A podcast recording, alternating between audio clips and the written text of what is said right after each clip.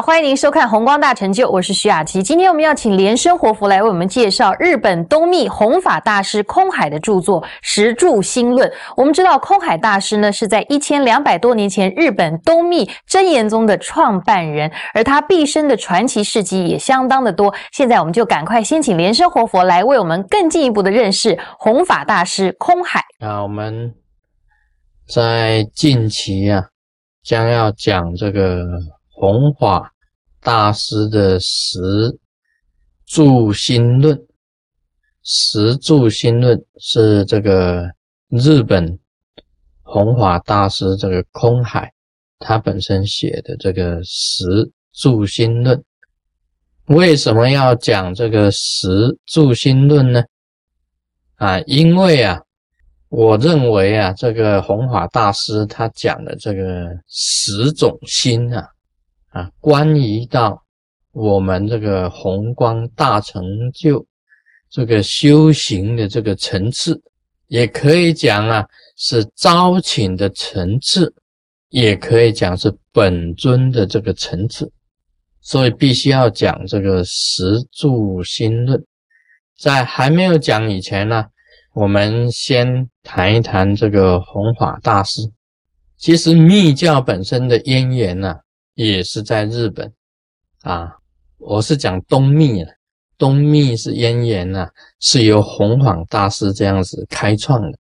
密教最早的渊源呐，是在印度啊，天竺。那么它流传出来啊，这个传到这个西藏啊，就变成这个藏密，就变成藏密。传到中国呢，就变成中密啊，中密。那么传到这个日本呢，就变成东密。那么东密的这个最高的祖师啊，也就是这个弘法啊大师啊，这个空海啊，就是空海，也就是他本身呢是日本密宗啊，可以讲是这个最高的这一个祖师的。那么密教啊，这个日本的密教啊，是从中国那里去的。那么中国的密教啊，是从印度天土来的，啊，西藏的这个密教也是从印度天土这样子过来。那日本的这个开创者就是弘法啊大师空海，他的真言宗啊，就是这个空海本身。那么真言宗现在日本还是很盛行，在日本呢有很多的派别，像我们看到这个成田山派啊，这个轰田山呐。啊，轰山派啊，还有这个高野山派啊，啊，都是这个日本这个密教啊本身的一个派别。那么弘法大师空海，大家都知道了，大家看过这个空海的这个影片呢，都知道他到了那个中国啊西安的这个青龙寺去拜会这个惠国老和尚，他在那边学的密教。啊，师尊本人呐，也到过这个青龙寺，到了西安的这个青龙寺，啊，也上了这个望海塔。望海塔那个是惠国老和尚啊，因为是好像是他们以后要祭奠这个这个空空海，所以建起来一个塔，是的，望海塔。其实，在西安应该是望不到海的呵。所谓望海的意思，就是意思就是一个渊源呐，哈，看着空海这样子。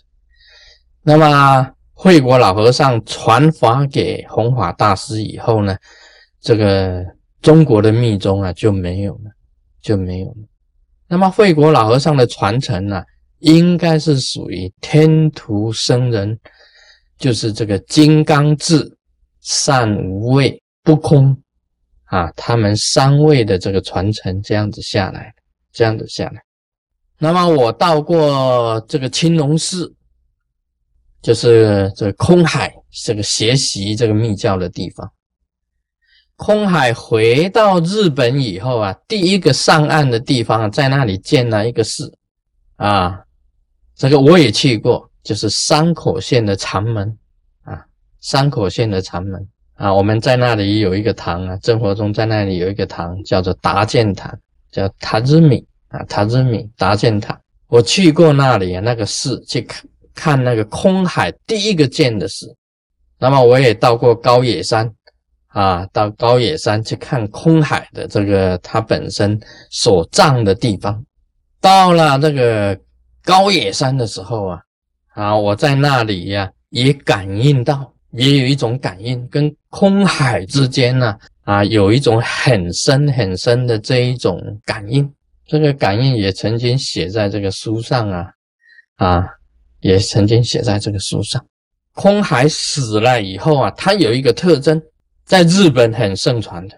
他死了，但是你只要有空海的一点点的头发，一点点的法法舌力，它就会长，而且会增加。这很少人知道的。空海的头发啊，在他延吉以后啊，会长，而且会增加。这是我跟他有仿佛的地方。啊，今天卢师尊还坐在这里说法，但是你你把我的华舌力请回去，念华舌力咒，念舍利子咒，他头发会长，而且会增加，还有很多的这个例子啊，这个很多的弟子拿师尊的华舌力回去供奉，本来只有一点点的几根而已，整个舍利塔全部都满。啊，这个是仿佛的，这是一样的啊。空海大师啊，跟这个卢师尊本身有一样的地方，他的头发啊，他死后他的头发会长会增加。我生的时候啊，人家增长我的头发，我的头发一样会长会增加。还有呢，啊，有人啊看见啊，空海大师啊，把他引导。到了虚空之中啊，到到了很高第九层的这个天上，到了天上以后呢，突然之间呢，空海本身呢就转变成为卢师尊的脸啊，变成卢师尊的脸，还拿着真佛宗的这个啊喇嘛装啊给他穿，还有这件有这件事情呢，所以现在目前传出来这个这只是谣传啊。他们这是谣传的啦，说就讲说这个卢师尊跟空海之间呢有一种亲密的关系，啊，这个亲密的关系呀，不是不可告人的关系，总之就是有关系，就是有关系啊，因为奇怪啊，空海死后的头发会长啊，会变多啊。卢师尊生前呢，啊，不是现在，也不是死后了，反正现在就是了。他的头发一样会长啊，也会变多啊，这就是一样的地方。但事实上，有很多人看到空海的脸转成卢师尊的脸。那么，在我的这个记忆里面呢，在我的记忆带里面呢，我曾经有一次啊，转生在日本。转生在日本，但是我是不是空海大师啊？是不是弘法大师啊？